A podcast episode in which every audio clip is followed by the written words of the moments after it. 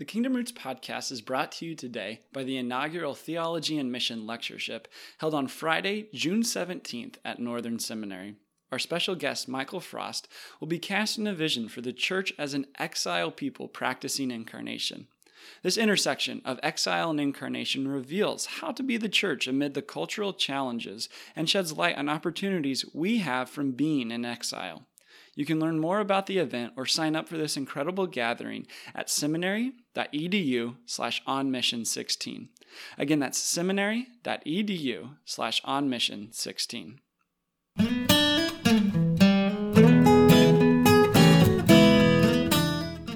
Welcome to the Kingdom Roots podcast with Scot McKnight, the conversation designed to look at how the kingdom took root then and how it's taking root now. I'm your host, Chaz Robbins, and for today's episode, we're looking at church structure then and now.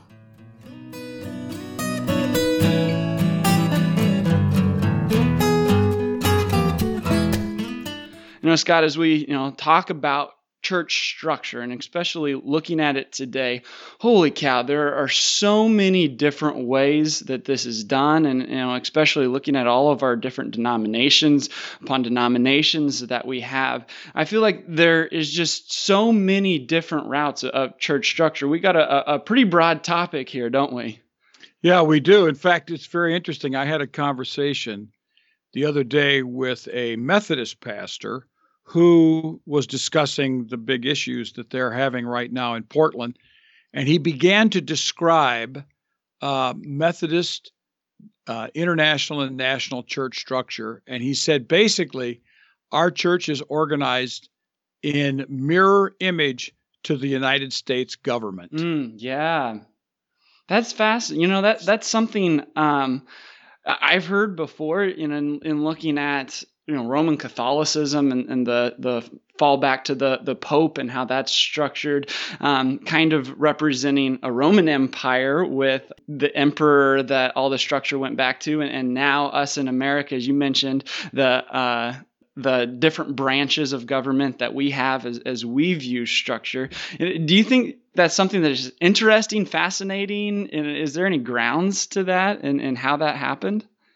You know, it, it is very clear that people in churches, uh, uh, when a church, I should say this, people in churches, when these churches are fresh and new, or when denominations are just uh, starting, is that they will form church structures, church government, leadership styles that will be natural to and emerging from their own social context.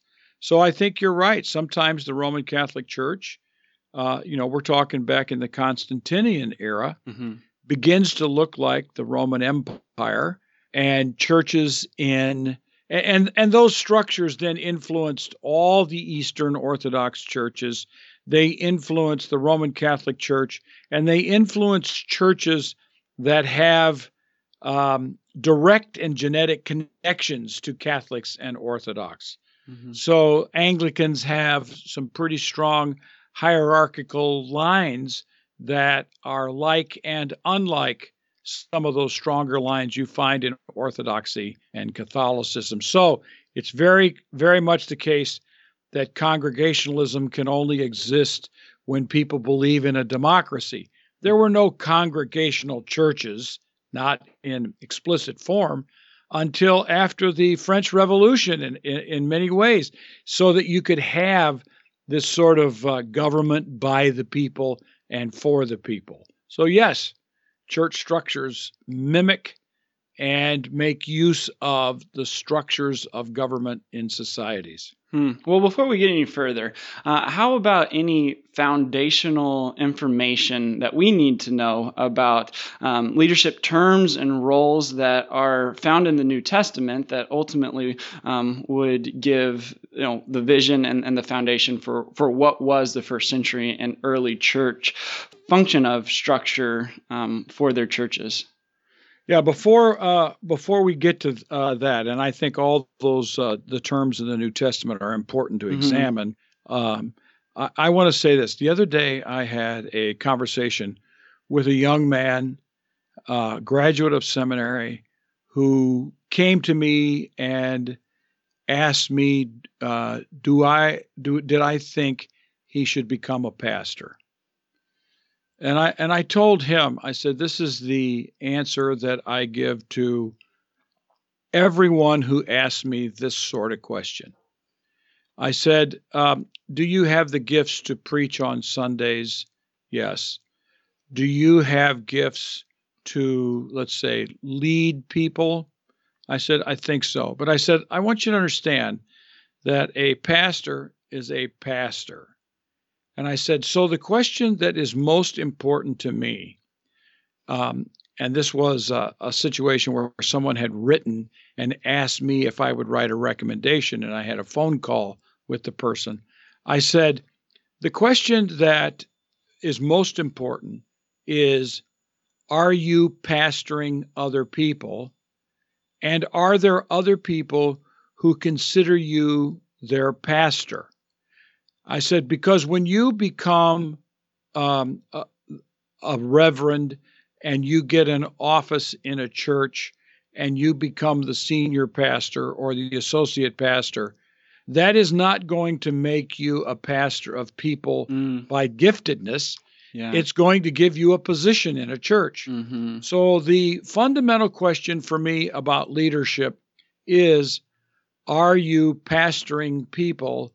And I like to look at it this way because there are some people who think they're pastoring people uh, who are actually not. The question is how many people look at, look to you as the person who is pastoring them? You know, Chaz, we have a lot of churches today where people think that their primary responsibility is to get up and give a sermon on Sundays. Mm-hmm.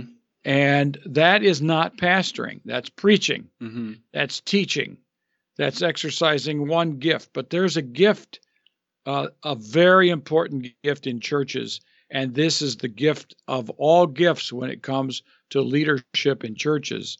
And that is the gift of a pastor and a pastor is someone who pastors. And what I mean by that is they are personally involved with people.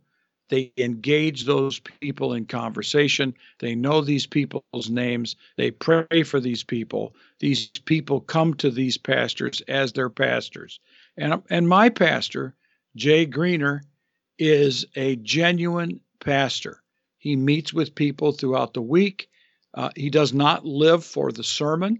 Mm-hmm. Uh, he lives for the congregation, and the congregation loves him and knows him because he pastors the people in the church. Yeah, you know, I, am so glad that you set that uh, foundation for what is a, a, pastor because before you know we can rush off to, to roles and, and structure and uh, responsibilities. Um, you know, really before the position comes the person and comes the the way that people see you and your role that you have in their life. And um, you know, before you can get any type of position, like I said, you know, you have to you have to have that that reality of what I understood you say is really, I mean, discipleship, I think, is what it comes down to in a lot of ways of, of that interaction, of, of that way of your life being an example and a, a, path to follow to lead people into a greater understanding and relationship with Jesus. And um, if that's not happening, it doesn't matter whatever title you may have,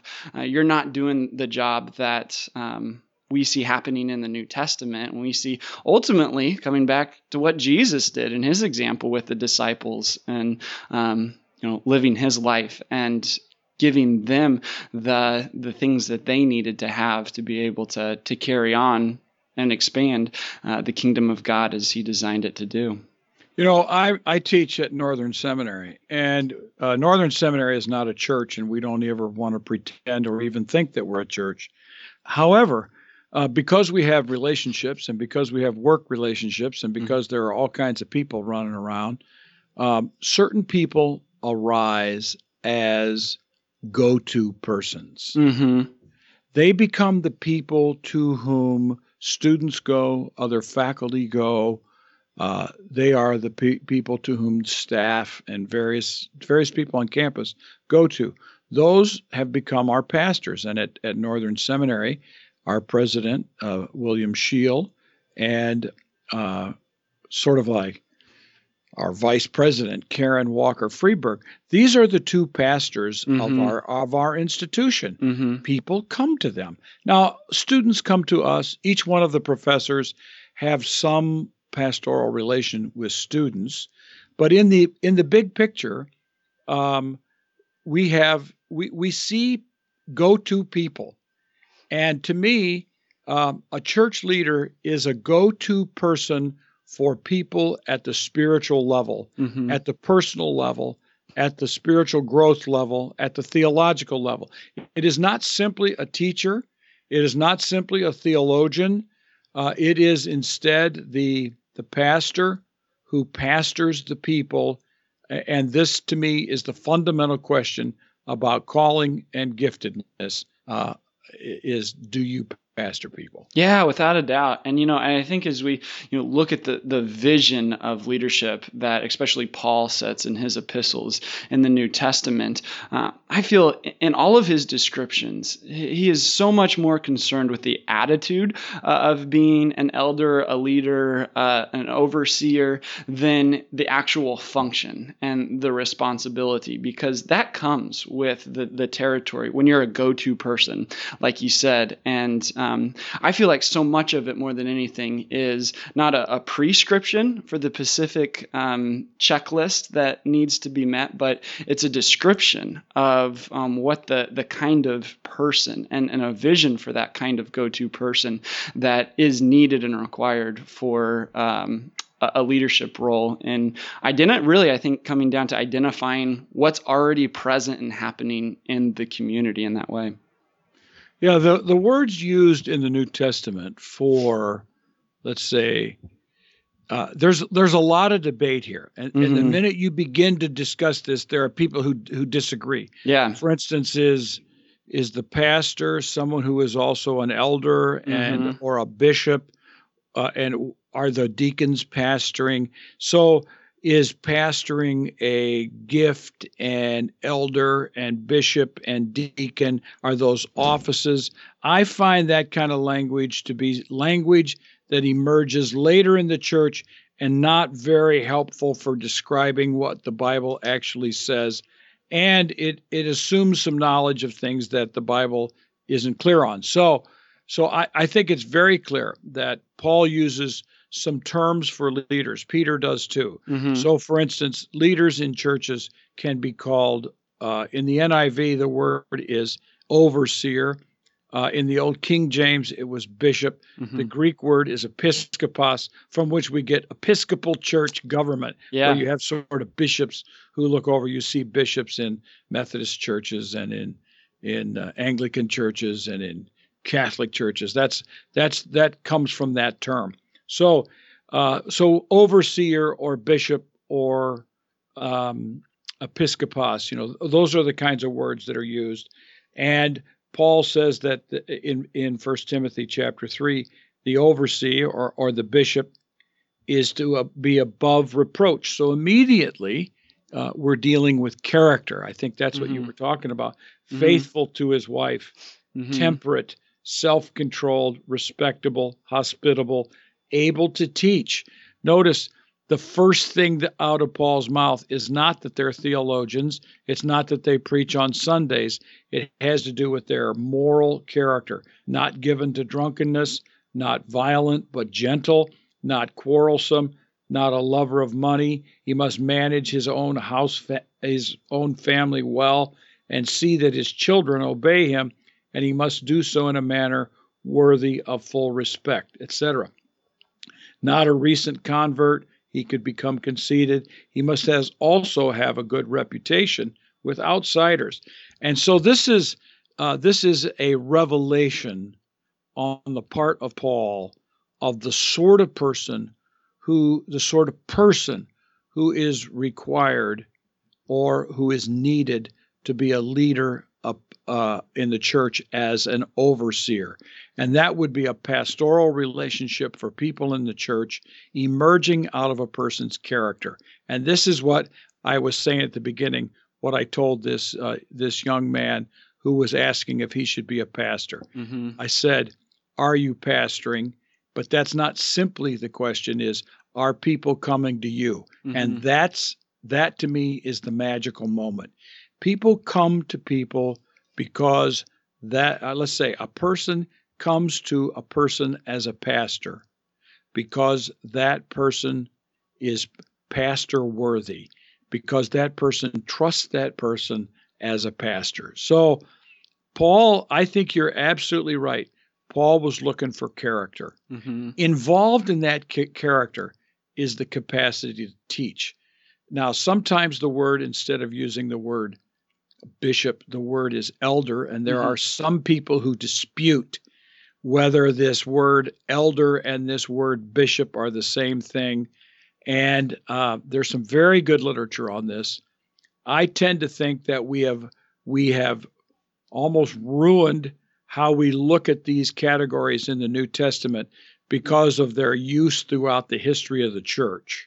So, an elder is someone who's on a board with other elders, Yeah. and so there's multiple elders. Well, multiple elders, were there multiple elders in the first churches? Were there multiple bishops? Who counted as a pastor? We, we don't know answers to these questions. What we know are the sorts of things that Paul tells us uh, that are of, I think, of even more value hmm is that this elder, this pastor, this bishop, these deacons have moral qualifications that make them trustworthy, leader able, and they are, as a, in essence, they are people whose dynamic in the spiritual life is trustworthy enough for other people to come to them. Yeah. So if we're to um, be faithful to the words uh, of Paul and his original message and intent for his churches, it's it's really you know kind of like we've circled around, um, going back to those those character principles and the the realities of, of those things being necessary over and above maybe some of the functional roles and authority that might come uh, with that. Because it seems I don't know, it, it kind of seems as we're talking that's that's really what he's driving at and trying to get to. You know, you you just bring up a, a dynamic word here. I I I get really nervous Mm-hmm. and disappointed when I hear pastoral convers- conversations about pastors and their roles in churches when they when the language gravitates toward authority Mm-hmm. when it when it gravitate gravitates toward lines of of authority lines of submission uh, who's in charge of whom Mm-hmm. who you know all this sort of language uh, okay you cannot operate in a church without some leadership structures without some responsibilities being designated but the fundamental character that is to shape a church is the realization that Jesus is the Lord of the church. He's the head of the church, and his primary act in leading the church in that sense was to give himself for it Yeah. so that the uh, what what Michael Gorman has so helpfully called cruciformity, and I just got a new book by Leonard Allen, who is at Lipscomb uh, University in the seminary there. Leonard Allen uh, has a new book called The Cruciform Church. And I think that the, and, and he used the word cruciformity before Michael Gorman was using it. Uh, but for a footnote, I, I found the word cruciform in a novel by Willa Cather uh, long ago. So uh, I know that neither of these theologians invented this category. But cruciformity, cruciformity then becomes the ruling model for how Jesus uh, leads. He doesn't lead by, in, in a sense, by because he's the all-powerful, almighty King who tells people what to do, though he does give commands. mm-hmm. Jesus leads by a cruciform life. He he created the church by dying for the church. Mhm. So the model of Philippians 2, though Yeah. in the form of God, he surrendered himself to the point of death so that he might be exalted. This becomes the very essence of what Christian leadership means. Mhm. It means to give yourself to and for others so that they might become what God wants them to become. And then they learn to live a cruciform life uh, uh, in their own circles. So to me, leadership, uh, and and I I'm reading a book right now by Kent Keith, who is the president of Pac Rim uh, Pacific Rim University in Honolulu. Not a bad gig. yeah, if you can get it. But uh, but Kent is extremely good on servant leadership, and he lets that servant leadership radically influence everything that happens, everything it, that he does, how meetings are governed, and uh, I, I, find him to be a persuasive, uh, modern example of leadership, whether in a secular uh, situation, in an institution like a school, or even in a church, where the cruciform character of Jesus reshapes even what leadership means. So for Paul, he did not look at here. This is what you must know. These are the tests you must take. Mm-hmm. This is the sort of power you must exercise. Mm-hmm. This is the people who have authority lines underneath you. Paul talked about character, and that fundamental character you can reduce to being a person who loves God and loves others, who serves God and serves other, who is faithful to God and therefore faithful to others, who loves his family, who doesn't get distorted by uh, the significance of his position or her position so that the family is neglected. Not not with Paul. It's it's about you being so Christianized in your life that you Christianize every person and every situation where you are. Yeah, I love that you bring that ultimate leadership coming back to cruciformity. And you know, as I look and study church history and even look at the the what happens a lot of times in church settings today, um, and and I see when things go wrong and, and things go bad and, and, people part ways and things get nasty. Uh, i often wonder man what if what if they only took up the that that call of jesus to to wash each other's feet you know to to, to really live out that john 3 John 13 um, example that, that Jesus gave us in, in you know Philippians 2 the same thing of you know what he did was he washed feet and and that was leadership and that's the vision that he gave. And um, if the kingdom's going to take root in in our world today that's what we have to do as church leaders uh, in that. Well yeah I mean and you know the kingdom the, the kingdom vision of Jesus is that the I often use this expression the character of the king determines the character of the kingdom.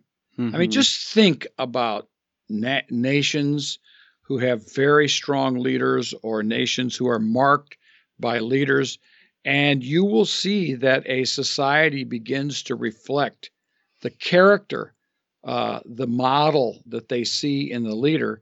And Jesus was a son of man servant of God who gave himself for the sake of others. And out of that character, out of that personality, mm-hmm. out of that vision for who he was, he reshaped how people should live. Mm-hmm. So Paul and Peter are beginning to embody uh, that form of, of kingdom reality. The character of the king is a son of man who gave himself for the sake of others, kind of king, and therefore the kingdom becomes people who are marked by Son of Man who gives himself for the sake of others. That is what it means to live uh, and to, to lead in the kingdom of God. Yeah, without a doubt. Well, with the time that we have left, a couple of things I wanted to make sure that we hit on, and, and one was, um, I guess, the the role of apostle. I mean, that was one that was was clear and evident, and um, you know, in in our church calendar, us just celebrating Pentecost is kind of a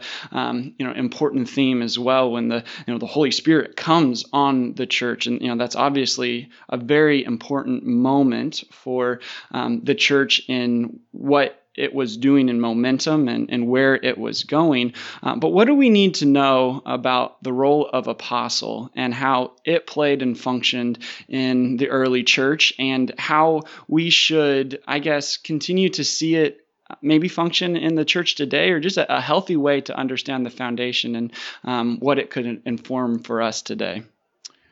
Well, Chaz, you're opening up a little can of worms here. uh, I, I, an apostle uh, in in Hebrew and then in Greek refers to someone who is commissioned or sent.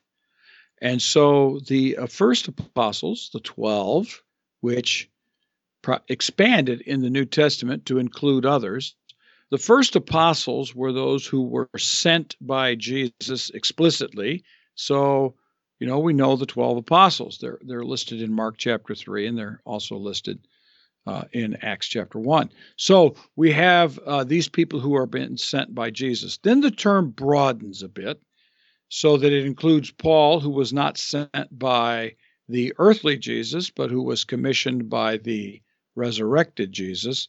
And then we have other apostles like Andronicus and Junia. Junia is a female uh, and is already in the fourth century being honored as one of the great apostles of the early church. So I would say that apostle refers to people who have been sent. Um, I get a little nervous today when people call themselves apostle uh, because I, I I've grown up in a in a theological tradition that sees that word apostle sort of restricted to the first generation. Mm-hmm. Um, I think uh, if we want to broaden it, anybody who is sent by a church or a church body has an apostolic rule uh, role uh, in whatever that church summons them or commissions them to do. Mm-hmm. Uh, but I tend I tend to be a little nervous about calling people apostles. But uh, it would refer to someone who is commissioned for a missional task by Jesus. And w- what do we need to know as you know we look at church history through the years and the concept of apostolic succession? Um, you know that's that's probably something at least we need to be familiar with. Um, but d- do you think as we look at um, church structure now that has any significance for us?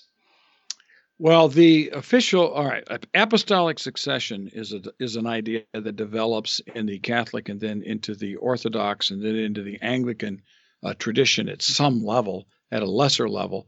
Apostolic succession uh, works with the idea that Jesus commissioned apostles, and only these apostles can pass on that gift, those keys of the kingdom, those special charismatic tasks and roles that Jesus gave to them. And there must be a physical uh, connection between uh, Jesus his apostles, and all these other people over time. Uh, that's sort of the apostolic succession, and I'm sure my Roman Catholic friends would want to give me a, a, bucket load of nuances and sure. corrections on how this works. I see apostolic connection rather than apostolic mm. succession. And that apostolic connection is that we are connected to Jesus and to, to the apostles whom he commissioned. And that apostolic connection that we have today is found in the New Testament scriptures because they are the those New Testament letters, the New Testament books are the apostolic witness to the gospel about Jesus Christ. And then throughout the history of the church, that apostolic witness has been unfolded, explicated, developed, uh, not corrected, but shifted and expanded so that we have the Apostles' Creed, then we have the Nicene Creed and the Chalcedon definition, and then we have, as Protestants, I accept the fundamental contributions that were made to the church by the Reformation in mm-hmm. its emphasis upon justification by faith, its emphasis upon grace, its emphasis upon the importance of Scripture and the authority of Scripture over against the authority of tradition so that trad- we, we have apostolic connection when whatever theology we believe is being checked by and measured by the canon of Scripture. Hmm, that's good. I like that apostolic connection. Uh, well, we've covered a lot of ground here um, from you know how the church structure often reflects the society in which the church is uh, a part of. You know, we've looked at really you know Paul's heart in describing the the role of leaders and uh, the New Testament vision for leaders in the church, and we've talked a, a bit about here on the apostolic uh, succession and connection and, and, the role of the apostle. Uh, before we go, anything that we need to else that we need to know uh, about this topic or, or, parting words for our listeners?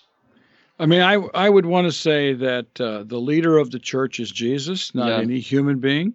That leaders who are appointed or who are called, recognized, ordained in churches should be people who are first and foremost submit in submission and in obedience and faithfulness to Jesus so that the authority or the power the lordship of Jesus is what shines through not the authority or the charismatic power of the leader and that genuine leadership is measured by character by growth in holiness and love and faithfulness not by authority structures or even by capacity to preach and wow an audience is that we we need to have more pastors uh, and in that sense I'm, I'm quite willing to say we need more pastors and fewer preachers mm-hmm. uh, fewer people who want to get behind pulpits and more people who want to open doors and talk to people about their faith and help them grow in their christian faith well, we hope our conversation today has been helpful for you to see how Jesus can lead your church to help the kingdom take root in, your context as it did in the first century. And um, we're grateful that you joined us today, and we look forward to seeing you next week.